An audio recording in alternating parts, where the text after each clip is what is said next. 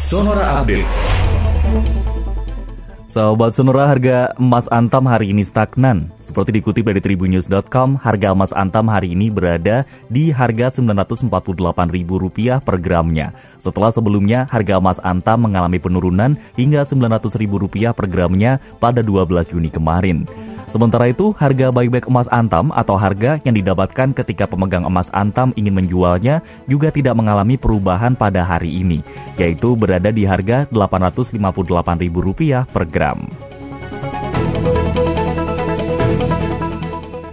Tiga kafe yang ada di Jakarta disegel oleh aparat gabungan dari Direktorat Reserse Narkoba Polda Metro Jaya dan Satpol P P D K I Jakarta. Direktur Reserse Narkoba Polda Metro Jaya, Komisaris Besar Muhti Juharsha mengatakan penyegelan dilakukan lantaran ketiga kafe tersebut melanggar protokol kesehatan, terutama untuk jam operasional dan jumlah pengunjung. Dari mancanegara, sahabat Sonora, negara Italia secara resmi menangguhkan penggunaan vaksin AstraZeneca untuk warganya yang berusia di bawah enam puluh tahun. Koordinator Komite Ilmiah Teknis Franco Locatelli mengatakan langkah ini diambil setelah seorang wanita berusia delapan belas tahun meninggal dunia akibat pembekuan darah setelah menerima dosis pertama AstraZeneca pada dua puluh lima Mei yang lalu.